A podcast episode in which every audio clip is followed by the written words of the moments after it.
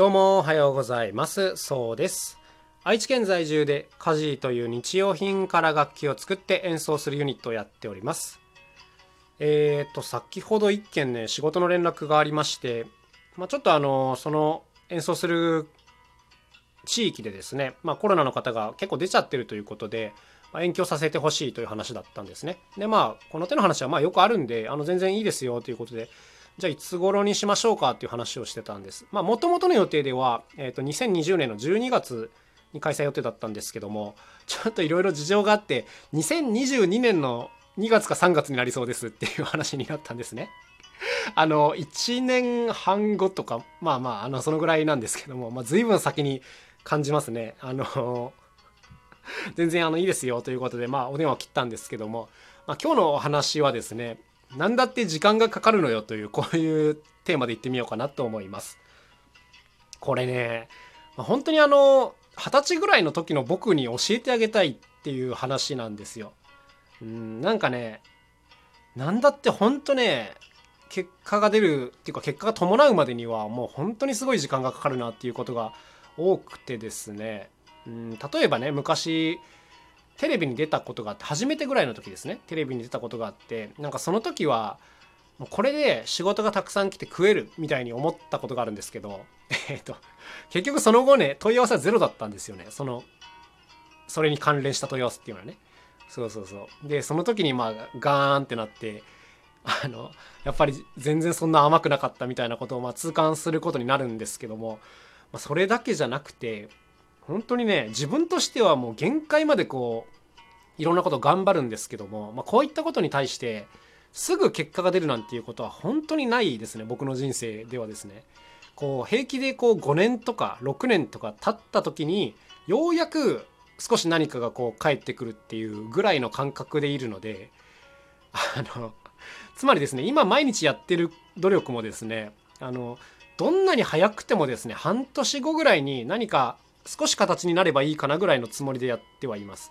でもっと言えばもう本当に5年とかですね10年先にようやくこう実を結ぶぐらいのあの気持ちで、まあ、日頃やっているんですけどもなんかこの感覚ってやっぱ最近ようやくついてきた感覚であの昔はもうそんな待ってる間にもう食いっぱぐれて死んでしまうみたいなことをずっと思ってですねもうとにかく焦って焦って焦ってもあのすぐ結果を求めていたんですけども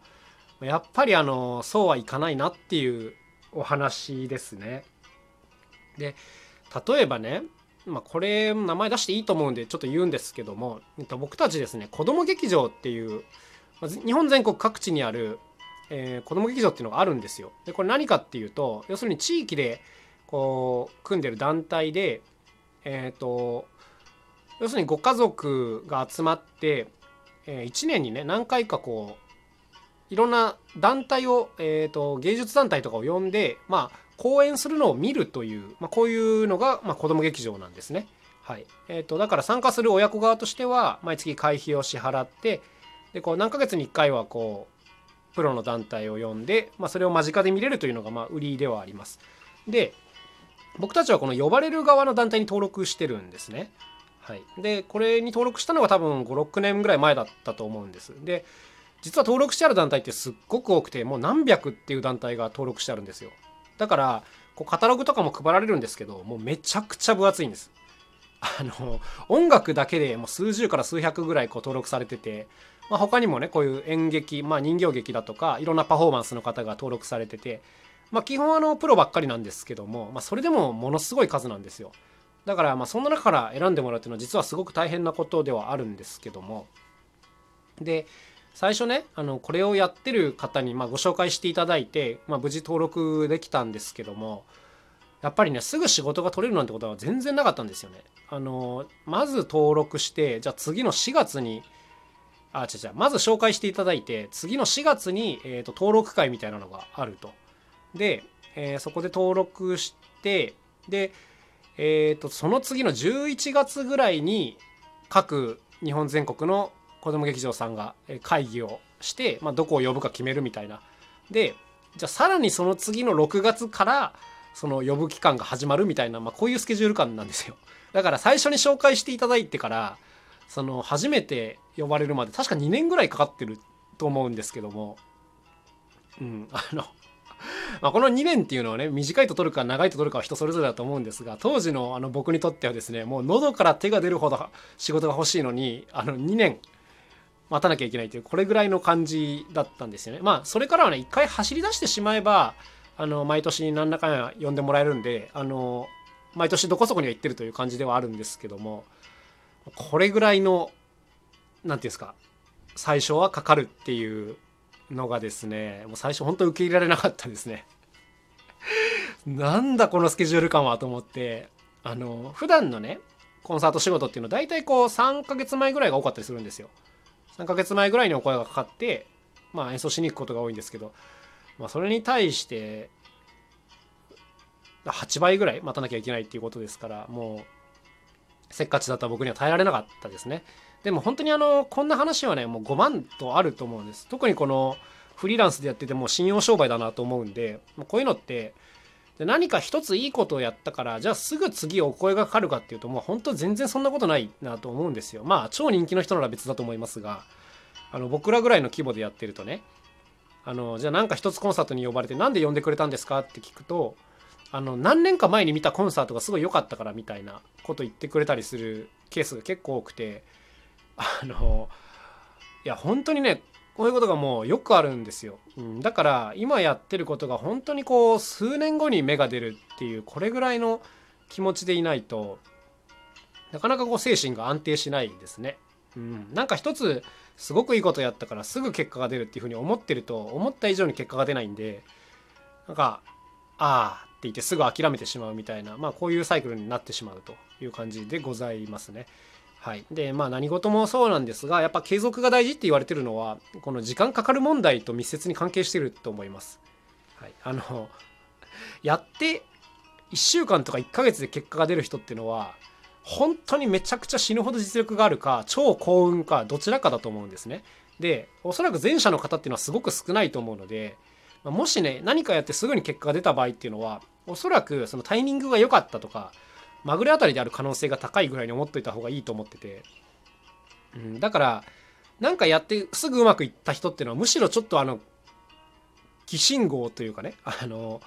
警戒しといた方がいいなぐらいに思ってるんですけども、はい、僕もだから自分自身ですね何かまあ日頃いろんな手を打つんですけどもそれがですねすぐにパッとこうなんか結果が出た時は逆に警戒するようにしてますね。あこれはただのちょっとまぐれあたりだからこれを何て言うんですかね当てにしてまた次同じような手を打つとかっていうのは非常にちょっと危ないなっていうふうに思ってるという、まあ、そんな感じでございますね。時間かけて結果が出たものに関しては逆にあこれやってやっぱこの方向で良かったっていうふうに思えるんですけども、まあ、短絡的に結果が出るものは逆に危ないっていうそういう感じです。はい、まああのねあのこれはもちろん人によって考え方は違うと思うんで別にそういうものだよっていう気はないんですけどもまあ僕の教訓としてはそういう感じですね。あのすぐ結果は出ないっていうことです。僕は。はい。まあまああの本当にすぐ結果出してる人とかも見ちゃうんであのそういう人を見るとまあ悔しい気持ちとかも当然あるんですが、はい。まあ、自分はちょっとそうはなれないのでまあ粘り強く長期的視点でやっていきたいなというふうには思っているという感じですね。だから今やってることもね本当にね結果が出りゃいいですけどね。まあ出なくても別にうん、自分で納得してやってりゃいいかなぐらいではあったりします。ということで今日はですね、えー、何だって時間がかかるのよというこういうテーマでお話をしてみました。あのまあ、目の前のことにこう一喜一憂せずにですねしてもいいんですけど、まあ、あんまり心を動かされすぎず長い目でチャレンジしていきたいなという感じではあります。うん、なんか本当健康とかね心の安定とかが大事だなって思います本当にもうおじいさんみたいなことを言ってますけどもやっぱ長い勝負をしないとまあ短期的には勝てても長期的には勝てないなっていうそんな感じではあります。こういう話好きだったらねあのゲーマーの梅原大吾さんの「勝ち続ける意志力」っていう本読んでみるといいと思います。この本非常に良かったです。えっ、とねすごい影響を受けました。ということで今日のお話はこの辺で終わりにしたいと思います。まあ目先の結果を求めず頑張っていきましょう今日も。ということで、えー、また明日お会いしましょう。さようなら。カジノそうでした。